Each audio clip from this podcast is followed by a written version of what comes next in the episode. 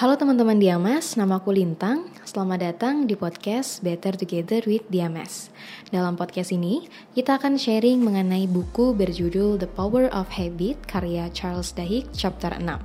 Nah, dalam chapter 6 ini kita akan membahas tentang kekuatan krisis, bagaimana para pemimpin menciptakan kebiasaan melalui ketidaksengajaan dan kesengajaan.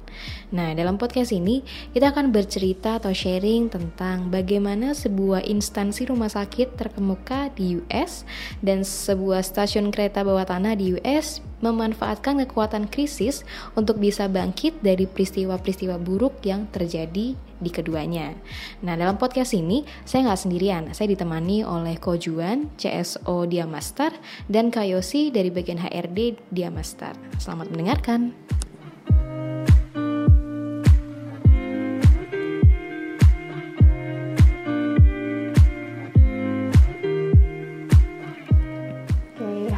Kak Yosi sama Kojuan, gimana kabarnya hari ini? Halo, baik, Alhamdulillah. Baik, baik, thank you. Lintang gimana kabarnya? Alhamdulillah, baik juga. Kemarin habis habis liburan ngapain nih di rumah Kak Yosi? Biasa pekerjaan ibu-ibu. pekerjaan ibu-ibu apa tuh biasanya tuh? Biasa, ya cuci ngepel nyapu. Ngurusin anak juga kali ya. Oke, kalau kejuan, kalau kejuan sendiri. Kemarin di rumah nyantai, olahraga bentar paginya, terus mm -hmm. siang makan siang bareng sama istri. Oke, okay. okay. hari ini kita mau bahas tentang buku The Power of Habit, chapter ke 6, 6 ya. Oke. Okay. Ya. Chapter ke-6 tentang apa nih, uh, Kak Yosi? Tentang ini, kekuatan krisis. Jadi bagaimana para pemimpin menciptakan kebiasaan melalui ketidaksengajaan dan kesengajaan. Oke, siapa dulu nih yang mau sharing? Kak Yosi dulu ya berarti ya? Ya, Yosi okay. dulu. Kalau di sini kan tadi aku udah bilang bagaimana para pemimpin menciptakan kebiasaan melalui ketidaksengajaan dan kesengajaan. Nah, di sini tuh ada cerita di bab 6 itu. Uh, di contoh buku itu ketika perawat di rumah sakit Rhode Island membentuk kebiasaan yang tidak sengaja antara perawat untuk mengawasi dokter-dokter yang bekerja tidak sesuai prosedur. Dikarenakan rutinitas dokter itu tidak diperbaiki sehingga ada pasien yang meninggal karena kecerobohan itu. Jadi ceritanya kayak ada satu pasien uh, apa udah tua, dia mengalami uh, pendarahan otak. Itu pendarahan otaknya ada di sebelah kanan atau sebelah kiri aku lupa. Jadi uh, ada pendarahan otak sebelum operasi harusnya so seorang dokter itu ngecek prosedural operasinya. Nah, dicek prosedur operasi di dalam situ nggak dijelaskan di bagian mana pendarahannya hmm. jadi men menurut ingatan dokter di sebelah kanan tapi suster bilang dia dia uh, ingetin dokter lagi sebaiknya kita kita cek rekam medisnya dok gitu. Tapi karena ada satu kebiasaan itu jadi kebiasaan dokternya oh nggak usah biar cepat. Saya, saya ingat kok saya ingat ada di sebelah kanan. Akhirnya dilakukanlah pembedahan. Dibuka dibor uh, tulang otaknya ya. Di tulang kepalanya udah dibuka dibor dibuka. Nggak ada ternyata nggak ada pendarahan. Dia hmm. salah mengoperasi gitu dia salah. berarti dia salah mendiagnosa. Iya. Nggak diagnosanya udah diagnosanya ada. udah benar. Itu ya ah. diagnosanya udah benar. Cuman lokasinya. Okay. ya lokasinya yang salah. Akhirnya yang udah dibuka itu karena nggak ada apa-apa ditutup lagi. Pindah ke lokasinya. Wah nggak ada apa-apa nih. Dok salah. Yaudah langsung ditutup. Terus operasi lagi. Ternyata sebelah kiri. Sebelah kiri terus dioperasi. Operasinya sukses. Tapi karena operasi yang harusnya satu jam karena kesalahan itu lokasi itu jadi harus dua kali lipat dua jam. Si pasien mengalami yang namanya trauma pasca operasi. Mengingat usia pasien yang udah tua dia jadi uh, kritis koma. Dan beberapa hari kemudian ternyata pasiennya tuh meninggal gitu. Ya, dari kesalahan kecil yang harusnya dia lihat dia lihat rekam medisnya karena di prosedurnya nggak ditunjukin tuh lokasinya. Jadi uh, untuk mempercepat jadi dia keyakinan sendiri aja gitu. Dan suster yang mengingatkan pun Eh, nggak uh, diindahkan sama dokternya gitu karena kebiasaan itu wewenang dokter yang harus apa ya baiklah Jadi mungkin karena dokter secara tingkatan lebih tinggi, Lebih tinggi, iya. mereka tuh merasa dirinya nggak bisa dikritik gitu. gitu Jadi para suster tuh punya ketakutan ya untuk mengkritik keputusan dokter. Padahal dokter itu kan bisa juga salah. Dan mungkin Yosi bisa cerita gimana suster itu sampai bikin tabel untuk ngasih tahu nih dokter mana yang Jadi, gimana ceritanya Yosi? dokternya tuh sam eh susternya tuh sampai bikin tabel. Jadi di, di ada satu papan susternya tuh eh, tulisin ya diwarnain ditandain. Jadi kalau warna dia hitam itu dokternya gak bisa dibantah. Jadi kalau kita ngebantah dokternya yang malah marah-marah gitu kan. Hmm, gak bisa dikasih tahu gak bisa dibantah dokternya. Jadi dia paling benar sendiri. Terus ditandain lah yang warna biru yaitu uh, agak baik dokternya agak bijak gitu. Terus ditandain lagi ada yang warna merah. Yang warna merah itu menyebalkan. Mm-mm. rese gitu. Jadi itu tabel itu eh, ditujukan untuk siapa sebenarnya? Eh, dokter. Untuk dokter. Kan karena suster bekerja untuk dokter kan ngebantuin dokter. Jadi dia nandain nih biar dia ngerti uh, pas dia kerja sama dokter ini harus gimana gimana. Dan Iya. eh, apa kebanyakan dokter di Rhode Island itu warnanya hitam yang artinya eh, Nggak bisa semuanya dikritik. nggak bisa dikritik. Iya. Oh, gitu Jadi kalau kita lihat harusnya dokter dan suster atau para perawat ini kerjasama, tapi dengan kebiasaan ini malah terkesan menjadi dua tim yang berbeda gitu ya. Gitu. Jadi kayak ya udah eh, suster harus nurut sama apa kata dokter ya karena dia paling pinter lah ya paling ngerti, Betul. paling pengalaman di situ. betul. suster juga ber- berkewajiban untuk eh, ngelihat eh, apa memastikan prosedur prosedur itu dijalani dengan baik gitu Oke. Oke. Terus eh, selanjutnya Selanjutnya ya ada ada dua cerita nih di Ah, chapter dua ini. cerita, oke. Cerita kedua ini mengenai suatu stasiun kereta underground atau bawah tanah di London yang namanya itu King's Cross. Nah, pada suatu hari satu penumpang ini menemukan tisu yang sedang terbakar Oke. di salah satu platform atau peron di eh, stasiun itu gitu. Terus penumpang ini mengadukan eh, tisu yang terbakar ini ke petugas tiket karena di stasiun ini tuh udah departemennya udah rapih banget ya.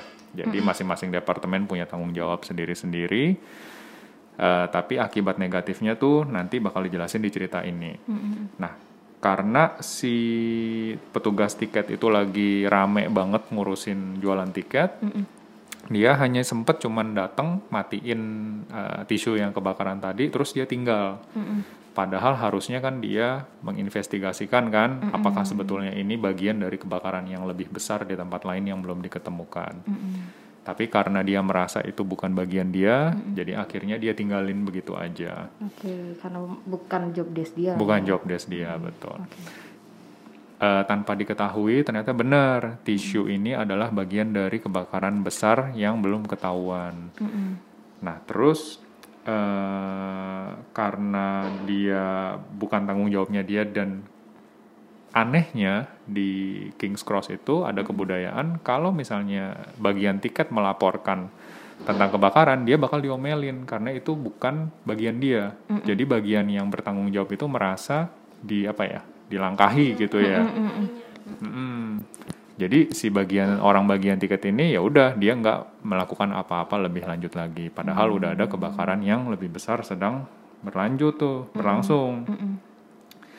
Nah begitu ketahuan dia juga punya peraturan tak tertulis lah ya di mana pemadam kebakaran itu juga nggak boleh dipanggil kecuali ada kejadian yang benar-benar parah ya Yosi ya.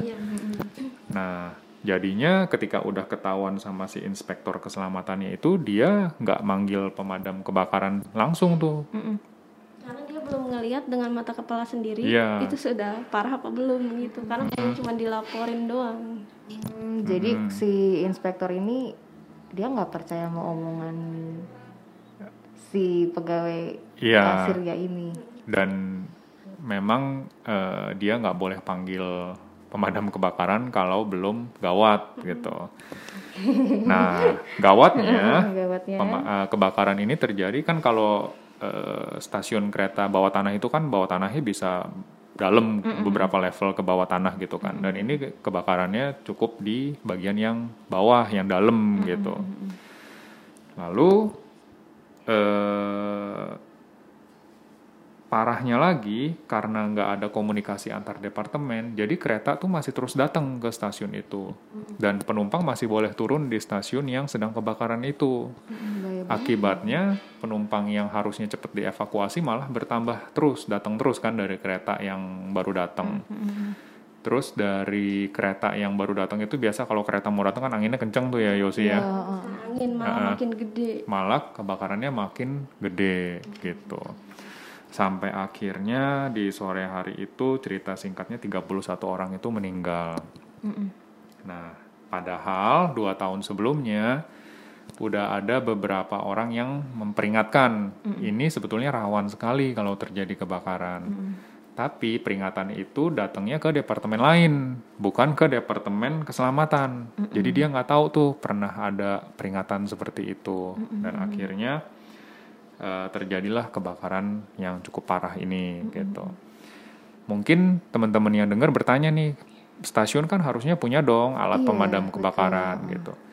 Nah, parahnya yang boleh make eh, alat-alat pemadam ini departemennya lain lagi.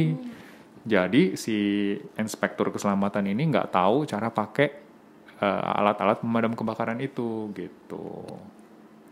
Kok bisa ya? Pertanyaannya mungkin Nah. teman-teman juga nanya, kok kayak gitu gitu. kalau yang kalau yang dia nggak nggak boleh lapor itu karena untuk menghindari kepanikan itu apa kepanikan penumpang jadi walaupun se- kecil gitu nggak boleh eh, dikasih tahu itu tuh ada kebakaran nggak boleh terucap kata kebakaran gitu jadi Jadi untuk menghindari. menghindari Panik kepanikan ya. hmm, paniknya Hmm. penumpang Terus eh, akhirnya gimana tuh? Kan udah terlanjur jadi terjadi kebakaran terus Ya, sampai akhirnya 31 orang meninggal. Setelah kejadian itu ditelusuri lah kenapa sih bisa terjadi sampai seperti itu. Ternyata setelah ditelusu- ditelusuri diketahuilah bahwa underground station itu tempat untuk perebutan kekuasaan. Jadinya masing-masing departemen ingin berkuasa sampai tidak ada komunikasi yang baik atau kerjasama yang baik di antar departemen itu gitu. Nah, eh, sedih sih dengar ceritanya.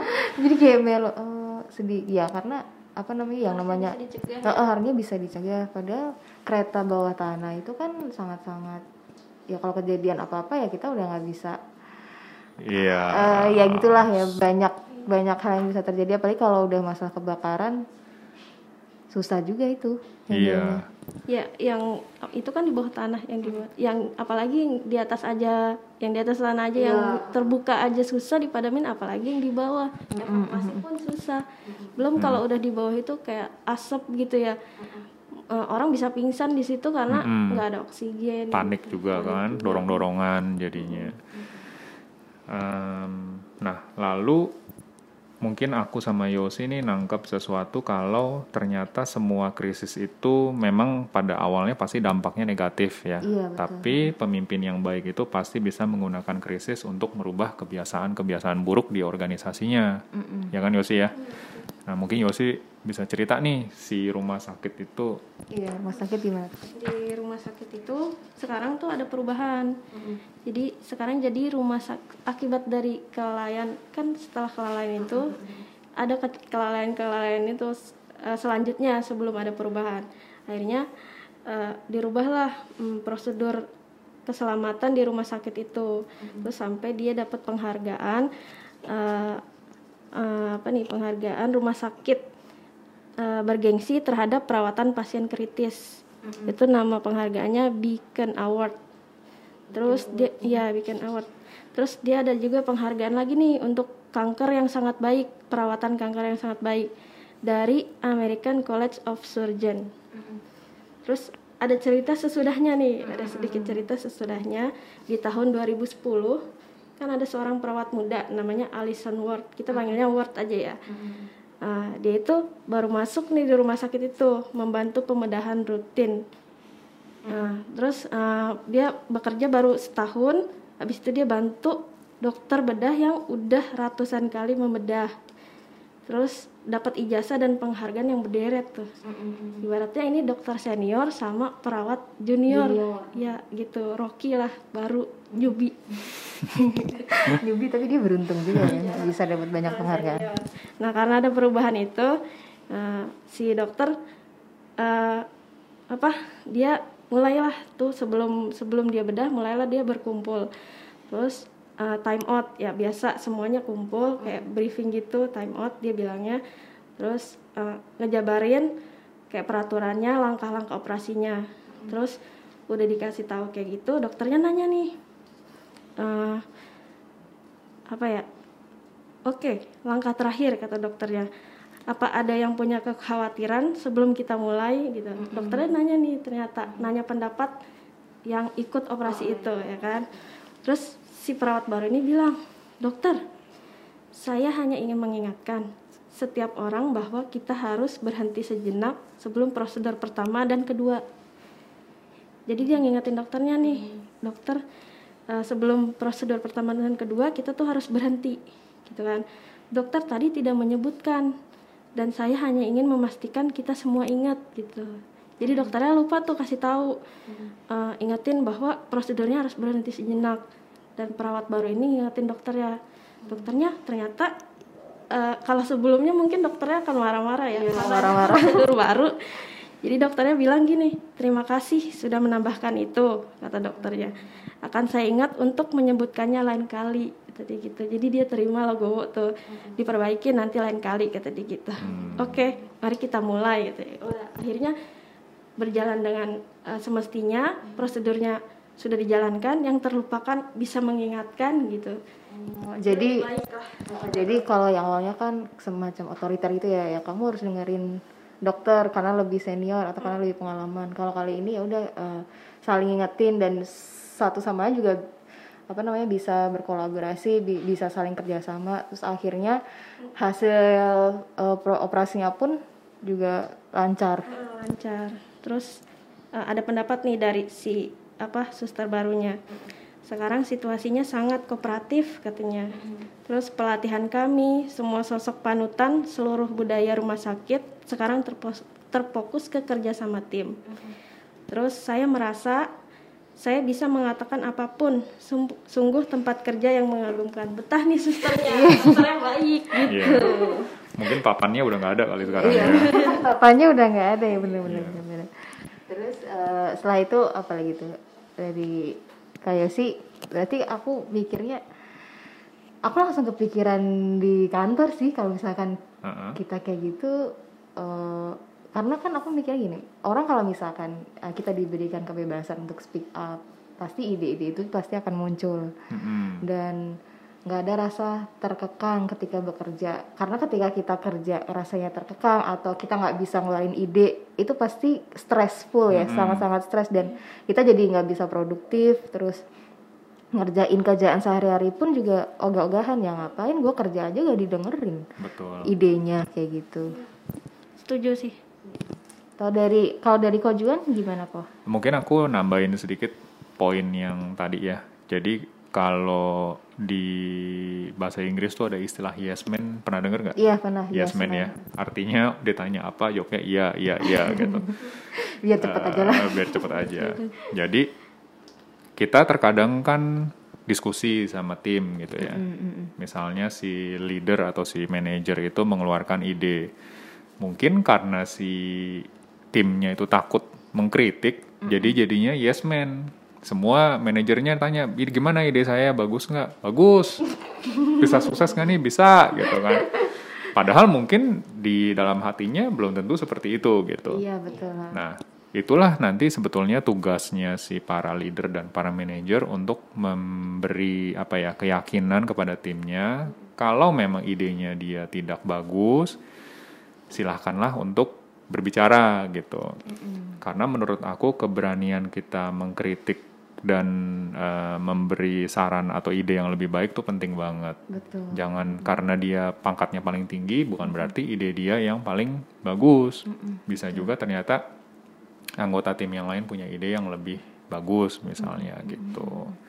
dan uh, para manajer leader pun juga harus legowo ya ketika ternyata walaupun nih uh, mungkin tanggung jawab dia lebih tinggi hmm. lebih besar dibandingkan uh, anak buahnya gitu Betul. atau dengan apa bawahannya tapi tidak menutup kemungkinan si bawahannya ini tuh punya ide yang lebih bagus betul dari para betul leader banget. atau manajernya pun dari dari bawahan atau dari staff-staff mungkin ya nggak apa-apa ngasih ide gitu betul. walaupun uh, kamu mungkin berpikir ya kan leader atau manajer kan mereka lebih banyak pengalaman pasti hmm. lu juga lebih banyak tahu dong hmm. pengetahuannya atau pengalamannya tapi itu mungkin nggak berlaku 100% gitu betul uh, belum pasti gitu iya mungkin ada lagi kejuan yang mau disampaikan Uh, mungkin aku masuk ke cerita aku ya tadi mm -hmm. yang di underground di London itu. Mm -hmm. uh, semenjak kebakaran itu kan tadi aku cerita kalau dilakukan investigasi Betul. sama satu orang gitu. Nah, uh, karena ada krisis ini, makanya mereka juga harus memperbaiki kebudayaan mereka mm -hmm. di underground itu. Mm -hmm. uh, akhirnya sekarang Uh, diputuskan semua stasiun itu harus punya satu manajer mm. yang tanggung jawabnya itu adalah keselamatan penumpang dan setiap pegawai itu bertanggung jawab dan berhak untuk memberitahukan tanda-tanda resiko sekecil apa pun. Okay, Jadi okay. walaupun bukan bagiannya seseorang, mm -hmm. tapi dia tetap berkewajiban dan berhak untuk melakukan atau melaporkan mm -hmm. uh, sesuatu yang bisa misalnya um, memicu memicu kecelakaan. kecelakaan ya atau mengancam keselamatan penumpang hmm. gitu. Jadi uh, mereka gunakan krisis ini untuk berubah menjadi hmm. lebih baik gitu. Hmm. Itu yang oh, mungkin bisa uh, kita terapin juga ya kayak di di perusahaan kalau misalkan mungkin ya di skala kecil lah hmm. di satu departemen gitu. Di yeah. satu departemen kalau kok uh, kesalahan ini selalu muncul gitu. Betul. Yuk bareng-bareng mikirin solusinya gitu karena kita nggak mungkin kan stuck pada suatu masalah atau stuck pada suatu kondisi yang sebenarnya itu merugikan kita betul sekali dua kali mungkin nggak apa-apa tapi ternyata jangkanya jangka panjang mm -hmm. kayak gitu apalagi kalau urusannya udah nyawa gitu iya, ya betul urusannya udah nyawa yeah. gitu. oke okay, uh, eh, dari Kak Yusi mungkin ada yang mau ditambah lagi oh me, apa mengacu pada krisis ya. Oh, aku juga pernah nih mengalami namanya krisis. Jadi uh, aku namanya kalau berangkat kerja itu aku spare waktu aja kayak ya udah uh, dari sini ke kantor tuh cuma butuh 20 menit. Ya udah 20 menit gitu. Tanpa tahu tanpa aku mikirin oh di jalannya ada something atau apa gitu. Ya uh, aku bisa berangkat 20 menit nyampe gitu. Yang penting 20 menit nyampe. Ternyata satu kejadian kayak uh, jalan yang biasa aku laluin ada lubang di situ sampai aku jatuh kecelakaan udah benjut tuh. Kayak kemarin nggak ada nih. Oh karena aku nggak waspada aku nggak kasih waktu spare untuk hati-hati gitu kan. Uh, eh, apa apa jadi terburu-buru. Harusnya bisa uh, apa lebih hati-hati uh, karena punya waktu banyak karena aku cuman nyiapin waktu yang mepet jadi aku nggak ada kewaspadaan di jalan gitu. Oh, terus setelah itu kayak oh ya uh, perjalanan 20 menit berarti dua kali lipatnya 40 menit sebelumnya tuh udah jalan gitu hmm. sih hmm. jadi kalau aku jadi mikir aku juga kadang kayak gitu karena deket ya kayak sih ya karena deket paling ke perjalanan dari rumah ke kantor pun 10 menit mm -hmm. aku mikirnya 10 menit kalau ngebut. Yeah. 15 menit kalau biasa. Aduh, hari ini kayaknya aku pengen biasa aja deh, ya udah 15 menit. Yeah. Eh, tapi pernah tuh kejadian uh, macet. Macet tuh di jalan. Duh. Telat deh gue jadinya. Padahal harusnya aku bisa oh, berarti itu aku jangan mepet-mepet banget gitu kalau misalkan mau spare waktu karena ya itu kejadian yang tidak terduga tuh entah kita nggak tahu ya, hmm. ya pasti itu akan terjadi gitu jadi Betul. kita juga kayak spare waktu untuk apa ya uh, rencana terburuk lah kalau misalnya ada kecelakaan atau macet itu kita bisa bisa pakai waktu ya. itu ya, gitu. kalau krisis itu kita belajar oh, untuk memperbaiki diri lagi gitu. iya benar-benar benar berarti oke okay, baiklah ntar aku kayaknya harus spare waktu lebih panjang kalau misalkan mau berangkat 20 menit sebelumnya atau mungkin setengah jam ya. sebelumnya Oke, okay. dari Kojuan? Uh, aku mungkin mau nambahin lebih dari sisi perusahaan ya atau organisasi ya. Jadi dulu di Diamas tuh kalau antara bagian marketing dan PPIC itu dulu nggak ada komunikasi yang uh, rapih gitu ya. Jadi misalnya kita bagian marketing dapat order, biasanya disampaikan hanya melalui telepon atau melalui SMS atau BBM mungkin dulu ya. Iya. Jadi nggak dan itu pun nggak rutin di, di dikirim lewat SMS atau BBM. Mm-hmm. Jadi banyak kan order yang dikirim itu tidak ada uh, bukti di atas kertas atau yeah. di iya. atas digitalnya gitu. Mm-hmm. Jadi banyak kan hanya eh si ini order ini catat ya gitu. Mm-hmm.